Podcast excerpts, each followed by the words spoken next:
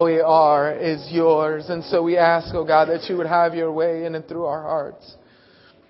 Lord, that we would stand arms high, heart abandoned, submissive and broken to the one who gave it all. And so, God, I pray that that's our soul, that that's the desire of our heart. And if it's not, Lord, for those who are here, Lord, who could care less about what we're singing about, I pray you make it true anyway. I pray you touch their heart with your goodness. I pray that your mercy overwhelm them and your kindness renew them. So, Lord, I pray that you speak to our hearts in ways that we can't possibly imagine right now that you speak into our souls and that our eyes would be set upon the one who gave it all for a people who did not nearly deserve it.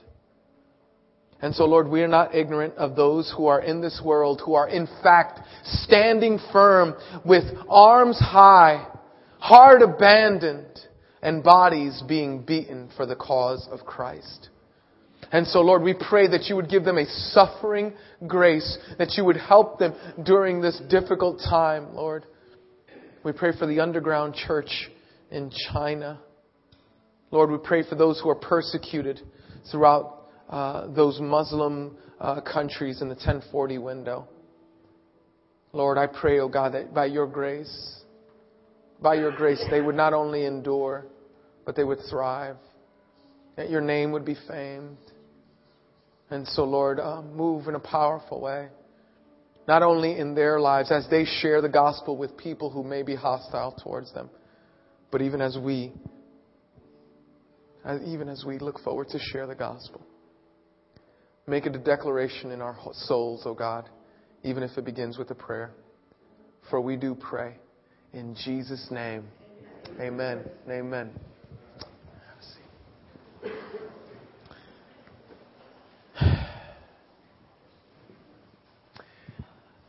Go to hell. Go to hell.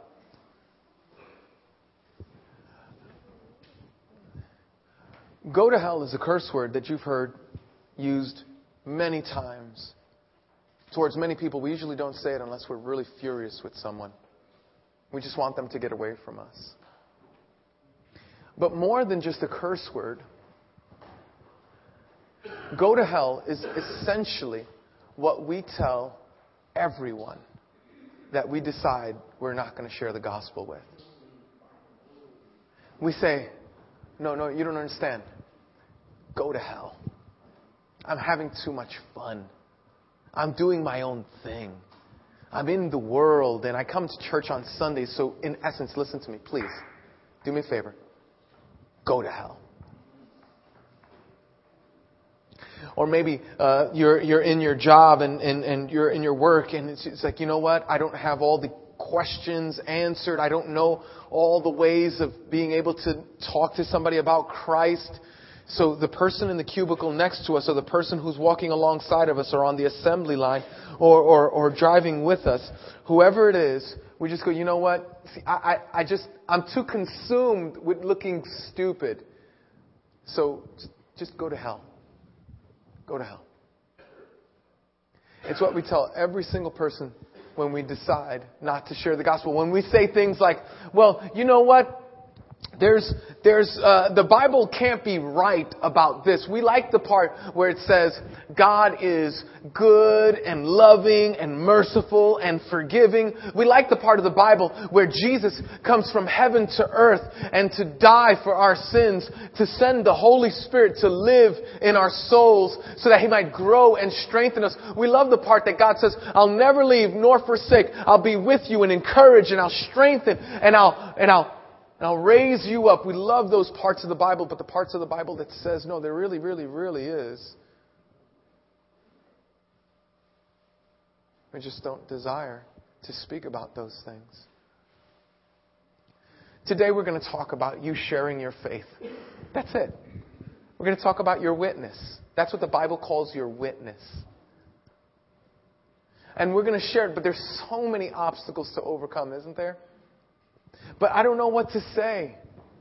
But I don't know what to uh, uh, um, explain to people, but I don't, you know, they won't listen to me, or I'm not really good at that, or that's not my gift. There's all sorts of reasons. One of the strongest ones, though, I think, is that we just don't simply believe the Bible. We don't. Here's, here's what you're going to find about um, this church. Number one is that we absolutely, we want for as long as I'm your pastor, and I want to be your pastor till I die, right? But for as long as I'm your pastor, the central focus will always be Jesus. The central focus is not an individual. The central focus isn't even a gathering on a particular day. The central focus is always Jesus, and we're just always going to believe His words. We're always going to believe what He says. And in this church, because we believe what Jesus says, we really believe that not only does everyone die, everyone goes to somewhere after they die. And you go, oh, you know what? That's just so narrow minded. That's so primitive. That is, you know what that is? That's religion that man used to control people in order so that those in authority could keep people from rebelling against governments. That's what that is. Here's the problem with that thought. The same lips that said, Come to me, all you who are weary and heavy laden, and I will give you rest, is the same lips that said there are souls that would go to the pits of hell. Not because they were either good enough or, or not good enough, but because they didn't receive the only remedy for their sin. Here's the truth, right? Now, this might be a shocker. This could be a shocker. And if you're here for the first time, by the way, if you're here for the first time, I'm so glad that you're here. I'm really super glad that you're here. You're going to hear stuff about what it means to walk in Christ, that you're going to be able to make a right decision about whether you want to come to Christ or don't. In fact, thus far in the sermon, you might go, you know what? This is the reason I don't like Christianity. I don't like Christian. It's so narrow. Listen to me. Listen to me. Just listen. Because if you're here, chances are you didn't come here for me to just share with you um, 12 ways to make new friends. You wanted to hear something from God's Word that was significant and meaningful. And there's nothing more significant in your life and in mind than all of eternity. Let me tell you something.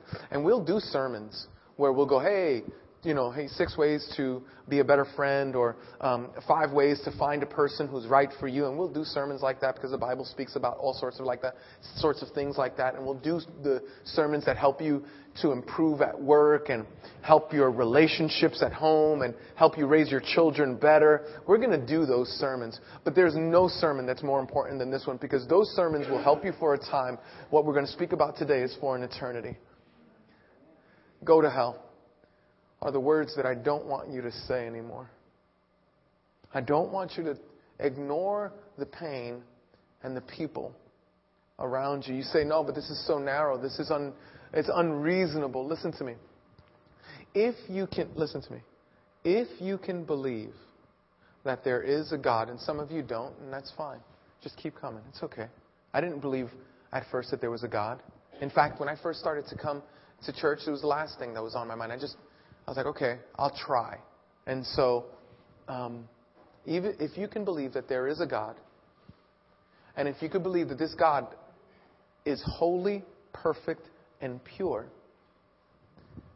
and that this God loves us enough to come himself to pay for the sins that you and I deserve, it is not far to believe that this God has standards. Now, here's the thing Here's the thing about the standards good people go to hell, bad people go to hell, nominal people go to hell. Only forgiven people go to heaven. That's the difference. So you could be far better than me. Far better. In fact, I know quite a few people who are far better than me. I'm going to heaven not because I'm good. Good night. I'm not even that. I'm going to heaven because I've been forgiven much. And everyone, listen, everyone within the sound of my voice, even the person sitting in your seat, deserves hell. Every one of us have been an enemy of the King God of the universe. The world will tell you this philosophy. People are essentially good and occasionally do bad things.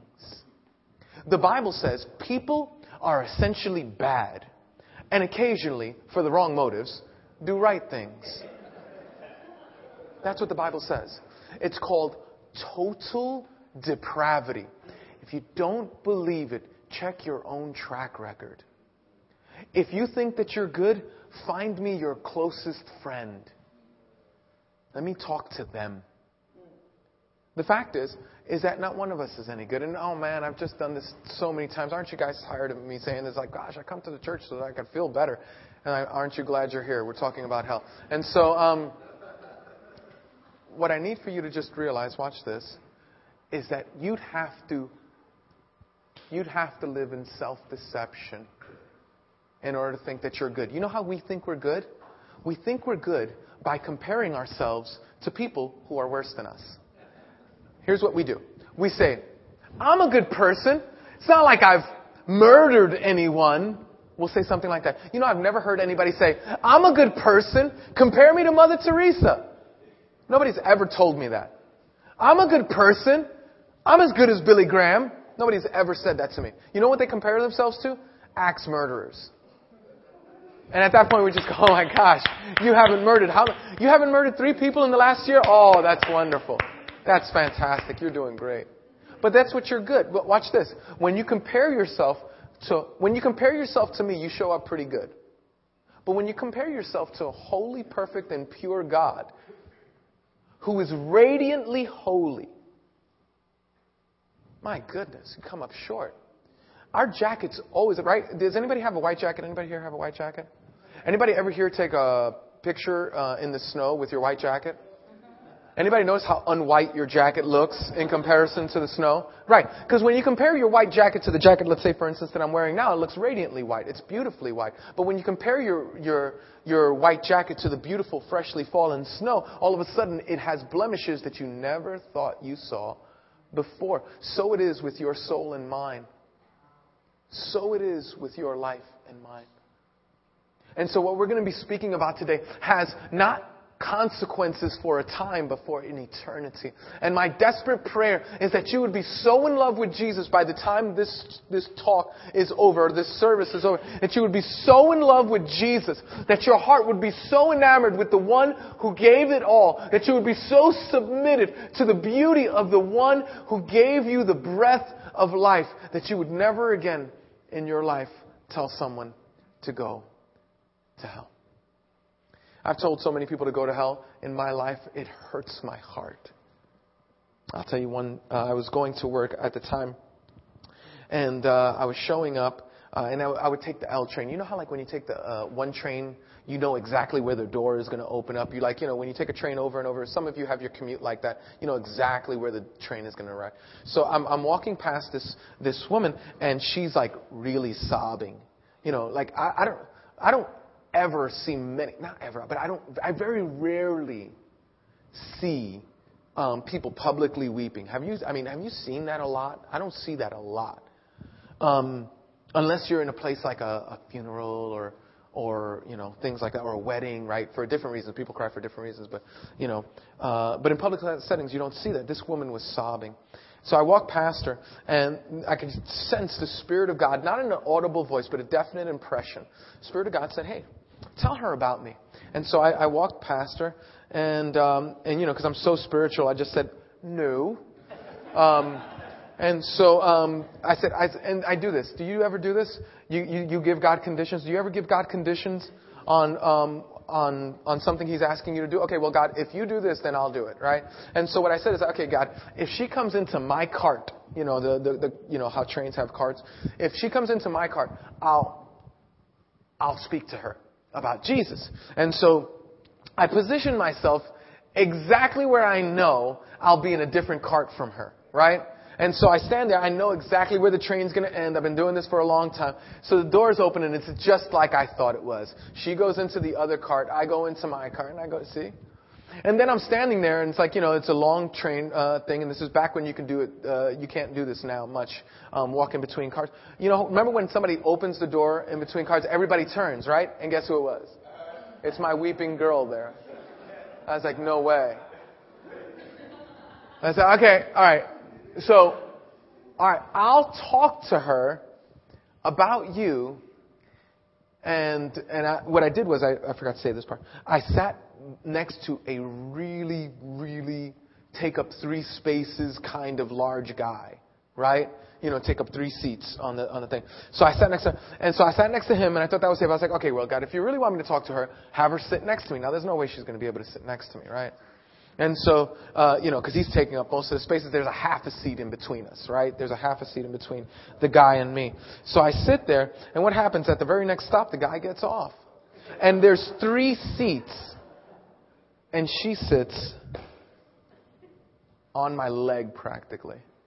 She sits right next to me. And she's still sobbing. And she's still crying. You know how spiritual I am, right? I let her get up, stand by the door, walk out the door. I've never seen her again. I've always been hurt about that. Because I realized that I was more concerned with how I would look to a stranger than the soul of an individual. And my desire is if you're like me, if you're a scaredy cat, if you go, uh, but I don't have that gift, I go, me too. But I go, but if you go, but but I'm not good at that stuff, me neither. But you go, but I, I don't know what to say. Join the club. My prayer is that you would look like a fool for Christ's sake.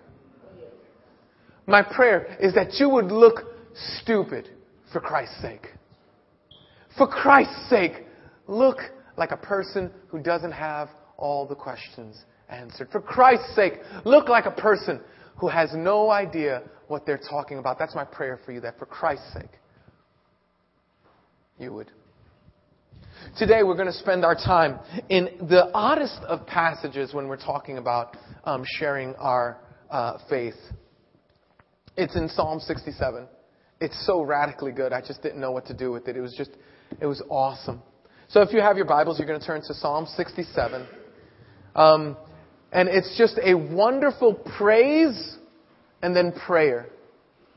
And you're going to see um, it's a prayer for blessing and it's a praise to the King of the universe. And it's just amazing. I want you to track along uh, with it. So, uh, what I'm going to ask you to do is stand.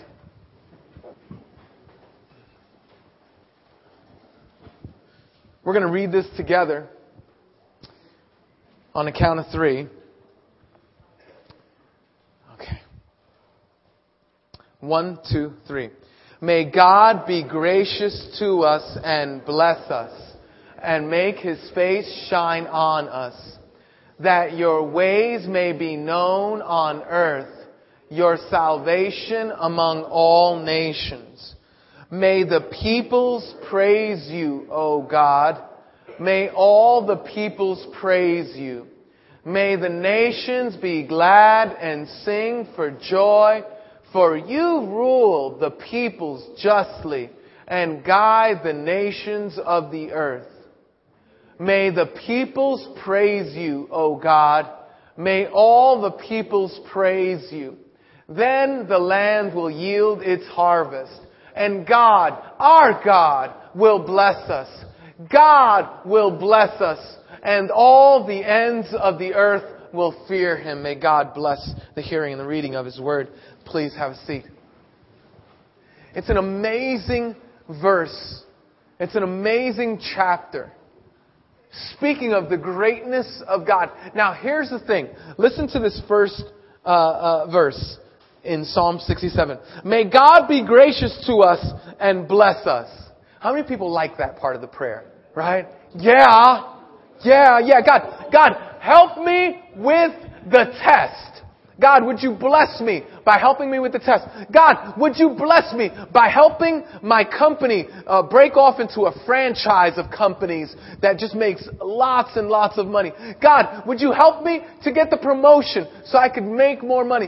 God, would you bless our relationship so that we could walk joyfully hand in hand throughout life? God, would you bless my children so that they might grow up healthy and strong and fearing and loving you?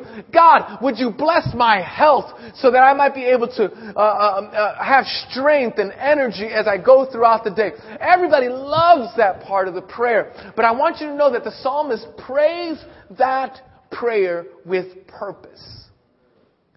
He says, God, now watch this, look at me. God, may you bless us and be gracious to us. He says, so that we could be balling. That's not what he says, right? God, let me, let me get this girl so that every guy will be envious of me. God, let me get this money because I really want those rims. God, let me have this fun because, you know, I'm only going to be 16 once. God, let me get the promotion because I have authority control issues. I don't want anybody to boss me around. God, would you? Because I want to ball. I want to be balling. That's why. That's not at all what God says. That's not all what His Word says. Let's look at His Word together. Let's read this together, this one verse. May God be gracious to us and bless us and make His face shine upon us that your ways may be known on earth, your salvation among all nations. God, bless me, give me, help me, empower me, enable me, strengthen me for them. God, do a great work in me for her. God, move in my family in such a way that other families would come to us and be blessed. God, work in my marriage to the degree that other broken marriages get attracted so that they might be blessed and they, that we can maybe, you know, uh, sort of give them a, a learning curve so that they don't have to go through 10 years of suffering like we did, but maybe they can only go through one or two. God, give me finances, not so I could buy the biggest rims, not so I could get the fastest car, not so I could have the nicest house, although there's nothing wrong with any of those things. If God gives that to you, go ahead. Go ahead. But that's not the purpose. The purpose is so that your name would be, so that the nations would come up to you and see you get this promotion and say, your God is very great indeed so that the peoples would see your marriage and say, your God is very great indeed. So that the, so that the students could see your life and say, your God is very great indeed. God bless me. So that if you live your life without the so that, you live an empty life. And listen, listen, listen. Come closer. We're all going to die. I've been around more deathbeds than I like to talk about. Listen to me. It's those that lived exclusively for themselves are those that are most devastated during those last few hours. I'm telling you. I'm telling you. I'm trying to help you out here. In the end, in the end, it's not about your career, for your career. It's a, these are so that, so that, so that, so that. Live for the so that. So that the nations would know you and salvation among them. That your ways would be known on earth. That means your laws, your decrees. That people would see, watch this, that my, and I have friends like this, right? who it's just a regular part of their lives to go outside their relationship. It's just a regular part of their lives. It's, I'm married and I got, this is the way they were raised. This is the culture that they grew up with. I'm married and I got a girlfriend. It's just the way they were raised.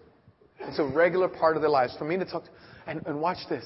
And that, that those very people, as I love them and, and tell them, man, this is, you're going in the wrong direction. I love you enough to tell you that you're going in the wrong direction. But be there for them, love them, that when when the stuff hits the fan, they would go, oh, wait, I need to know God's laws because I'm hurting myself and I'm hurting my family. So that my, the way I raise my children, other people would see that and say, you know what? Uh, we're giving our kids everything that they want, and now they're becoming more spoiled, and it, it's having the negative effect that we, we, you know, we wanted to sort of buy their affections. Nobody ever says it that way, but that's what they're doing. We wanted to buy their affections. We don't want them to be displeased with us. And so, but we see that this is going, oh wait, I want to know God's ways because your kids aren't like that. You see, you see, it's for the sake of the earth. It's for the sake of the nations. It's so that we can go to a world that everyone in it is saying, go to hell, and we can say, go to heaven. God, I want to so see you as glorious and wonderful. I want to seek you. I want to honor you. I want to be grateful to you to the degree that you can't stop me from speaking about Jesus. I love this. May the peoples praise you. Third verse. May the peoples praise you, O God. May all the peoples praise you. May the nations be glad and sing for joy, for you rule the peoples justly and guide the nations on the earth. Now, you don't see it up here, um, but after the word earth, there's a musical term. It's called Selah. And it's a musical pause. You have to understand, the Psalms were written to be sung. Um, and so they, that's why in the very beginning of Psalms, when you read it says, for the director of music, you know, that's actually in the text. That's scripture. That's not, that wasn't added by an editor uh, a few years later. That was actual, that's, that's what they intended it to be. It's a song. And so uh, the, they would say, they would sing this to people. And they, people would be singing how good God is. And they would get to this part, and it would be Selah. And, and basically was, you think about that. Isn't this true? You, you ponder. So let's do that. Let's go back to verse 3 and 4 and let's hear it again. Let's pause for a second. May the peoples praise you. You mean the peoples like the nations? Like the person you buy your coffee and bagel from? Like the person you buy your newspaper from? Like the people that you work with? Like the people in your family? Like your kids, that you have this crazy idea that you're going to let them grow to be 18 before they make a decision about Jesus. Can I tell you that that is that's such a regrettable thing for you to do. I, I, I mean, I want to use stronger words, but I just, I, I want you to know it's so regrettable. You're going to regret that. And you go, oh, no, no, no. I'm not going to shove religion down my kids' throats. I'm not going to tell my kids, they're your kids. Do you not believe the Word of God? Do you not believe in heaven? Imagine saying that about math. No, no, no, no. I'm not going to force logic or math down my kids' throats. I'll wait till they're 18 and see if they want to go to math class. Could you imagine saying that about reading? No, no, no, no. I don't want to be like an ogre in my kid's life. I'm going to wait till they're 18 before they can decide whether they want to read and write. You know, because I'm open minded like that. How bizarre is that? And watch this. If your kids went through life without math, and without reading and without writing, but they knew Jesus, they'd be far better off than having all three of those and not knowing Jesus. Because in the end, eternity is a long, long time. And it's coming for all of us. But this psalm says, May the peoples praise you. May my kids, may the people that I buy uh, furniture from, may the people that I ride in planes with, May the people that I meet at my job, may the people that I see at my meetings, may the people that I work with, may, the, may they praise you. May all the peoples praise you. All the nations praise you. May the nations be glad and sing for joy. For you rule the people justly. God is just and good. And guide the nations of the earth. Let's think. Selah. Let's think about that. then, verse 5 repeats verse 3. Isn't that interesting? Now, you and I, you and I think that this is a really big book. Isn't that true? Right? You go, oh my gosh, the Bible's like so intimidating because it's so big and all that other stuff. I can't read through it all. And like we, some of you are doing that. Is anybody still doing the scripture reading challenge? I love that. I love that. Yeah, you guys are, you're, you're, you're plowing your way through. And he said, wow, this is a big book and all that other stuff. So think about this. This is not a big, I, I would argue that this is not a big book at all. I would argue that all the things, could you imagine if God decided to put, um, like biology in here about how you were made? Or, you know, imagine if God decided to write everything that there is to know about the periodic table. Just like a subject. Imagine if God decided to write everything there is to know about a peanut in here. It just, it, this is a, it's an enormously edited, small book. God decided what he was going to say before the foundations of the earth. So then why would God waste precious real estate to repeat a verse? Here's why. Because he really wants you to get this point. He really wants you to get this point. Here it is again. May the peoples praise you, O God. May all the peoples praise you. In other words, may Recovery House of Worship be known as worshipers. May the Recovery House of Worship be known as people who praise the living God because He's glorious. May the Recovery House of Worship be so consumed with the glory and the praise of an Almighty God that they just can't shut up about the one who gave it all. Then the land will yield its harvest, and God, our God, will bless us. I love that. Then the land will yield its harvest. Now you gotta understand, it's an agricultural society, right? So, you, you know, you, you and I talk blessing, you might think car, you might think clothes, you might think money, you might think all this other stuff. They're thinking, we need the crops to grow right? We need wheat, we need barley, we need uh, uh, what is it called? Grapes. We need um, we need all that stuff, right? We need our fruits and our vegetables and all that stuff to grow. That's what blessing looks upon us. That, that's what blessing will look on us. And they say, then the land will yield its harvest. Then the land will yield its harvest. At that point, in some places it says, the land is harvested. In other words, it's all, blessing has already happened. I don't know if it's blessing will happen or blessing has already happened. I believe, at least for the people sitting here, it's both. It's really both. There's blessing. Come on, man. Is, is there one person here who's been blessed by God more than they deserved? Is there one person here who's gotten far more mercy than they deserve? Is there one person here who's received love that was not merited. Oh my. It says, but now there's also the blessing of the future. The blessings that he will bring. And whatever they are, sometimes his blessings are wrapped in bow ties called pain. But they're blessings still. May all the, may the land yield its harvest and God, I love this part, our God, mi Dios. God, my God. Right? It's not just God in the air. It's not just God in the sky. It's not just God far away who'll tolerate me. It's God. My God. Huggy, kissy, close God. With me and for me and will work through me. God. Weeping with me during this difficult time and holding my arms up. God. God, who knows me better than I know myself. God, who knows the answer before I ask the question. God, my God. He'll bless us. God will bless us because it's not enough to just say it once. God will bless us, and all the ends of the earth will be in awe or fear Him, will be in awe of this amazing God. So, what are you going to do? Here's my suggestion to you. My suggestion is that you get your eyes off of yourself.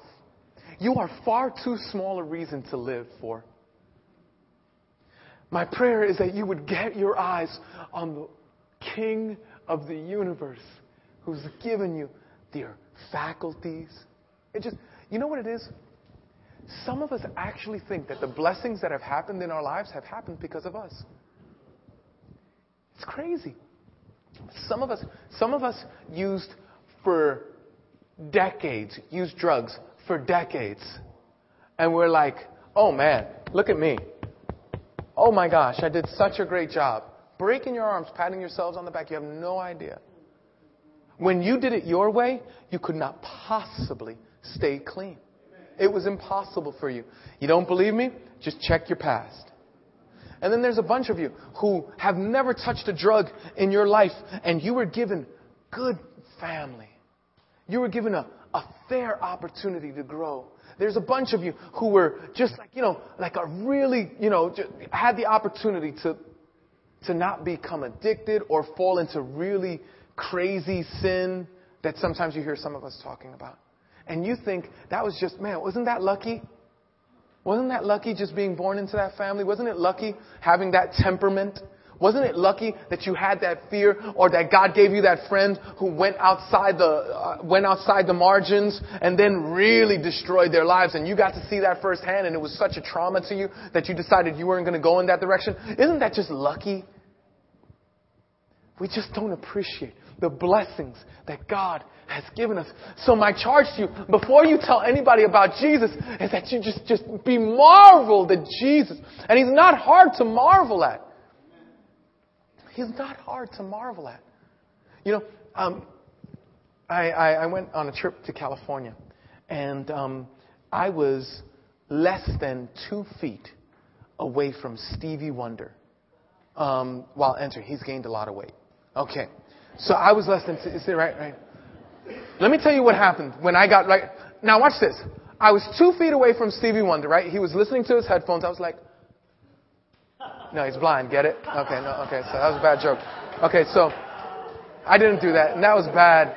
And the, the people who hear this on audio are not going to get that joke because they're not going to see the wave. Okay, so um, all right, so no, so Stevie Wonder's right there, and I'm trying to play it kind of cool, right? Because it's Stevie Wonder, and he's one of my heroes, and I grew up listening to him. I'm a big, big, huge dude. My kids love to listen to um, Stevie Wonder's music because I love them so much, and blah blah blah.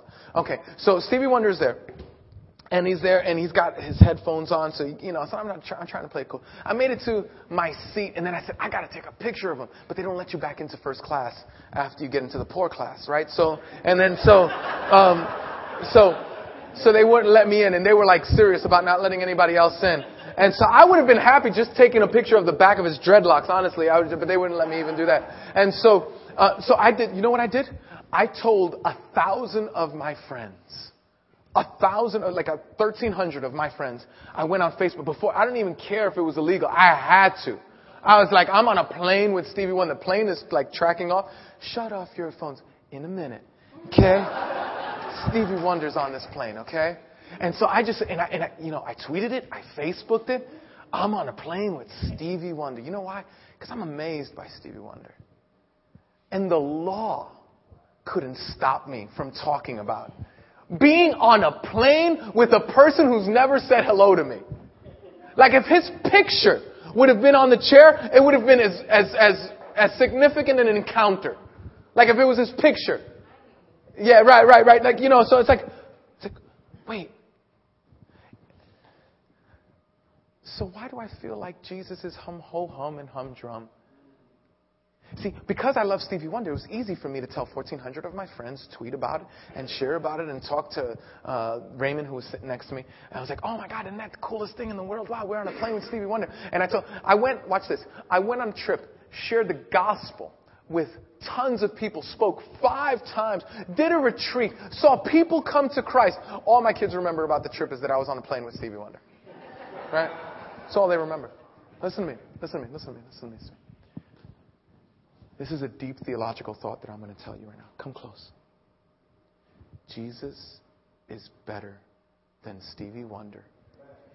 And he sat closer to me on the plane than he did tweet, Facebook, tell everyone. How could you be quiet about the King of the universe who should have given you wrath but gave you mercy instead? How could you be quiet about the one who took you out of the dirt and the muck and the mire and gave you a spotless white coat to wear that on the day that you would see Jesus, you would be spotless and perfect, full of His grace and mercy and truth? How could you be quiet about the one who took you from degradation to in His presence. How could you be quiet about the person who's taking you from heaven to, er, from earth to heaven and giving you an eternity with him? How can you be quiet about the one who will wipe away every tear from every eye. How can you be quiet about the one who will give you the new body that you always wanted after this body expires? How can you be quiet about the one who's given you a new life and a new eternity and new strength? How can you be quiet about the one who gives you a new, a new beginning to such a degree that he calls the new beginning being born again. How could you be quiet about the one who would come from heaven to earth and live the life that you should have lived but did not and die the death that you deserve to die but don't have to? How could you be quiet about the one who would say, I love you this much and stretch his arms out and die? How could you be quiet about the one who rose from the grave and ascended to the Father and promised that you would too? How could you be quiet about the one who's creating a place for you in heaven? A mansion, in fact. That's the only word he could use to describe the place that he's creating for you in heaven. How could you be quiet about him? Don't be quiet about him. So, here's how we share our faith. You ready how you're going to share your faith? I'm going to teach you how to share your faith, okay? It's going to take less than three minutes, okay? Are you ready? Or, or do you want to take a nap? Okay? Okay, okay, so here we go. The problem is, the problem is, is that when we share our faith, we do too much of this. Hear ye, hear ye! Everyone listen to me! God is great and all the earth that's in it needs to praise His name. And those are fine and that's cool. There are people who can do that really well. And I think I need you to do that. That's cool. You can do that if that's your gifting. But let me tell you what's real and true. What's true is that God takes your quirkiness. You know the kind of quirkiness that only your mother likes? Yeah, yeah. God takes your quirkiness and He takes your painful experiences and He takes the suffering and He takes the death of that loved one that you thought you'd never survive that death. And then He takes that broken relationship that you thought you would die if He ever left or if she ever left. He takes your illness, you know, the one that you just go, God, take this from me, take this from me. That's your only prayer. Take this from me, take this from me, take this from me. God takes all of that and He mixes it together and it comes out and it comes and says, and that's your opportunity to share the gospel. He takes all of your experience and he takes all of your and so you know what that you know what that drop represents? That drop represents that moment that you're in the library with that person and they just asked you some, or maybe they start crying themselves. And you just start talking to them about the hope that you have because you remembered when you cried tears. That drop is the life that you get to share with someone. Maybe who's at your job, who you know is going in a direction that's going to hurt them deeply. That drop is the drop that you get to share with your family. They go, they don't want to hear it, but they know your story. And he goes, listen, you get to be a witness. I don't have all the answers to all the questions. In fact, I don't even know all the questions, but I do have this.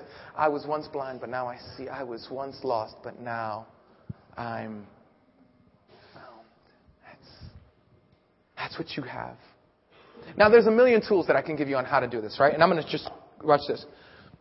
There's a thing called um, gospel by colors.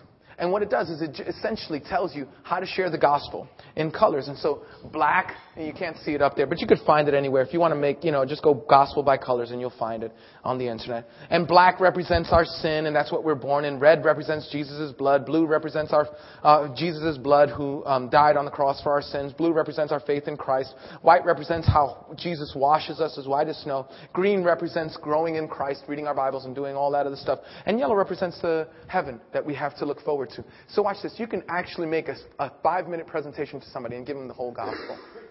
And, or if that's too much for you, you can do the four spiritual laws. And the four spiritual laws are uh, basically God loves um, um, loves you and offers you a wonderful plan. Offers offers uh, a wonderful plan for your life.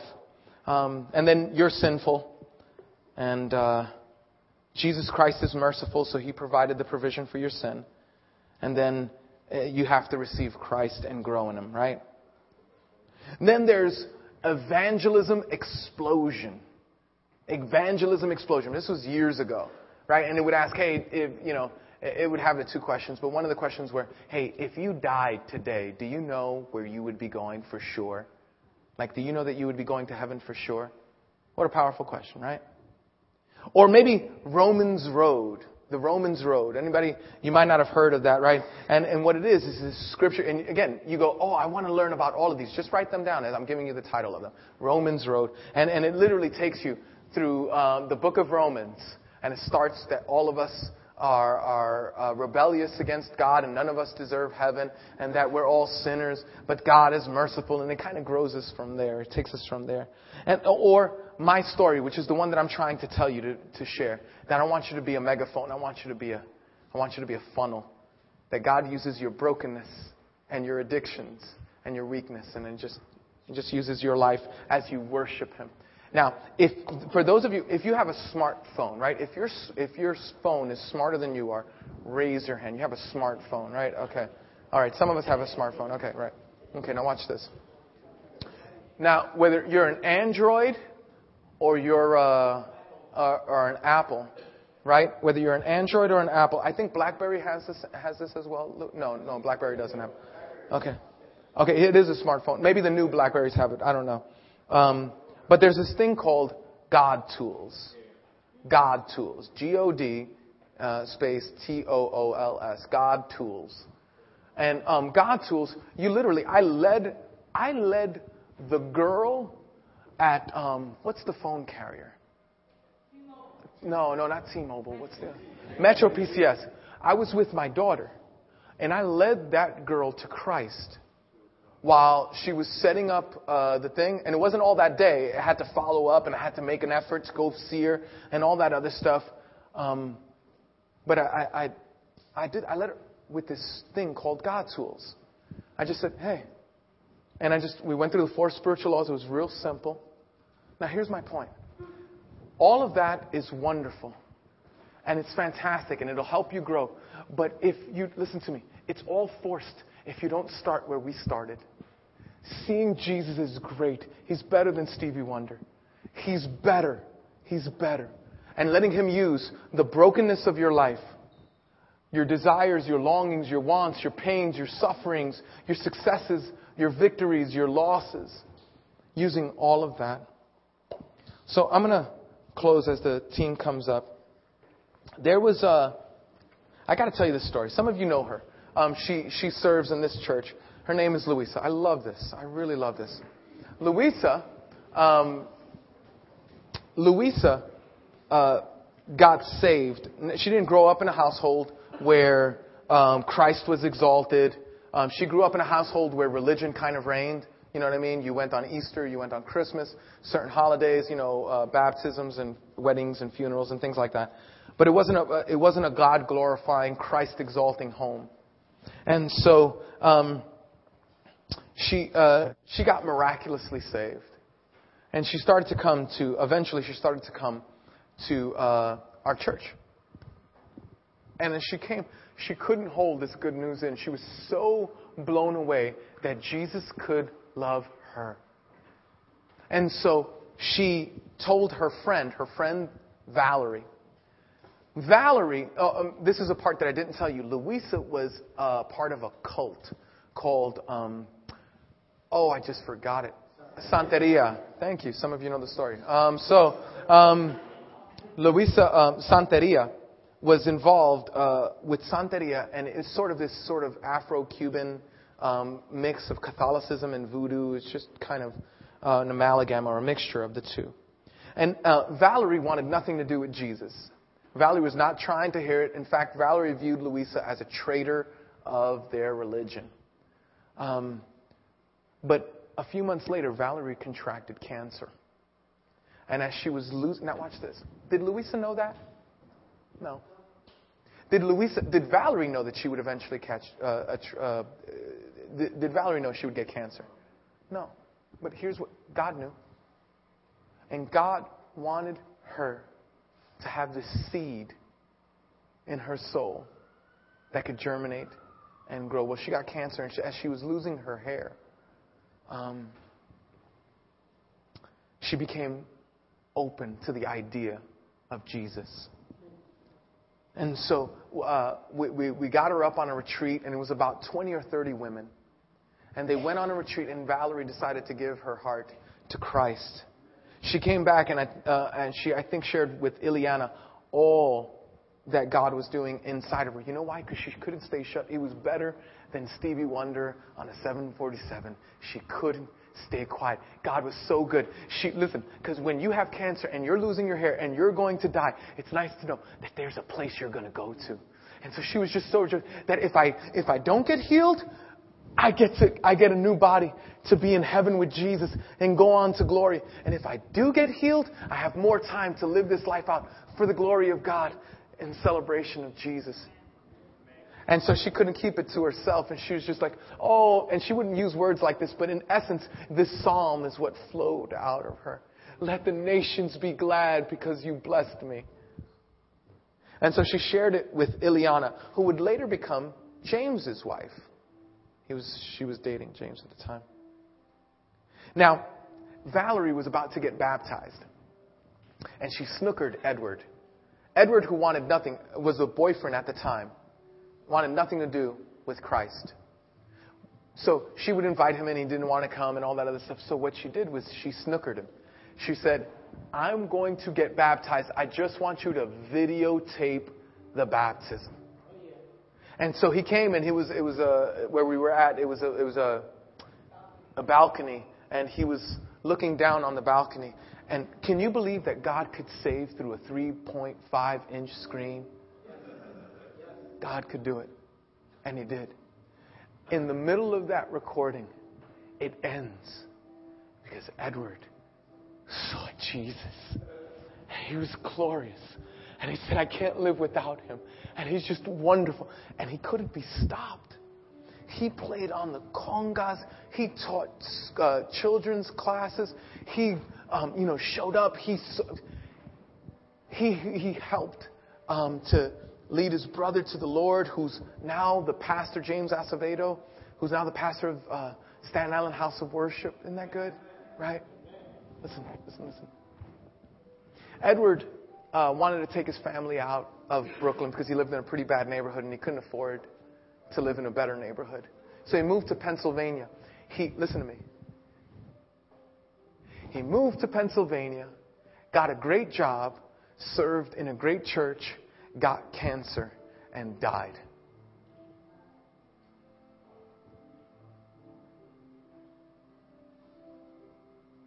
Serving Jesus, having a small group in his home. And,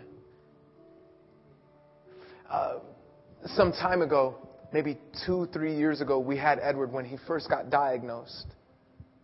And he shared, he couldn't come, he was frail. But he talked on the phone and we asked him questions about walking in faith with God even in the midst of suffering. It was during one of our suffering series. And he shared about how God was with him and he can't stop talking and how wonderful Jesus is because Jesus is great and glorious. And Edward, uh, he had this verse. It was just tremendous. It was Psalm 118. I'll just read you verse 17. I will not die. Instead, I will live to tell what the Lord has done. And on a day about a year ago, that psalm was fulfilled in Edward. Because while he passed from this earth, he did not die. Because the Bible says to be absent of the body is to be present with the Lord. And so Edward came to glory, knowing, loving, desiring that Jesus would be lifted high. Now, Edward had lived his life to such a degree because he just loved Jesus. Jesus was so wonderful, so beautiful. He couldn't get enough of him. He couldn't stop. He went to a, man, he would go. So they did an altar call at his funeral. Like half his family came to Christ. His Muslim barber, who he shared Jesus with, went to his funeral. Said there was something different about him. Just wanted to pay respects. Edward was winning people to Jesus after he died. The guy was so thoroughly converted and completely transformed that he wanted to get right with God, and um, there was some warrants out for his arrest. And he turned himself in because he wanted to live for Jesus. Now, did anybody know all those years ago that Edward would die in his mid 30s? Attract cancer. Did anybody know that? Not at all. Listen to me. Listen to me. Jesus knew. And if one girl, listen to me, this is where this, this story, if one girl would have just said, you know what, I'm not going to tell Valerie. She's my best friend. I'm not going to tell her. I'm going to keep it to myself because I don't want to look bad. Or, or religion is a private matter. And, and, and I don't speak religion. That's not the way I was raised. You don't talk about tax, taxes, uh, uh, uh, death, and you don't talk about religion. Listen to me. God knew. And so she opened her mouth, who opened another girl's mouth, who opened another person's mouth, who opened Edward's eyes. And you just see. That's what's at stake here, folks. So this week, we're going to take communion in a second. But this week, I want you to beg Jesus, help me to love you so much that I can't stay quiet. I don't even want you to pray, God, give me an opportunity. God, make me so crazy in love with you. Make me crazier in love with you than a girl who just received her engagement ring. Have you ever seen a woman who just received an engagement ring? Have you? Right? Especially if she's been dating the guy for a long time. She goes like this. You, you go, hey, what do you think about this? And she goes, I don't know. Let me think about it. Right? Because she wants to show off her ring. Hmm. You know, it's like, is that an engagement? Yes, she can't stop talking about it. Listen to me. God, let me be so in love with Jesus that I can't stop mentioning your name.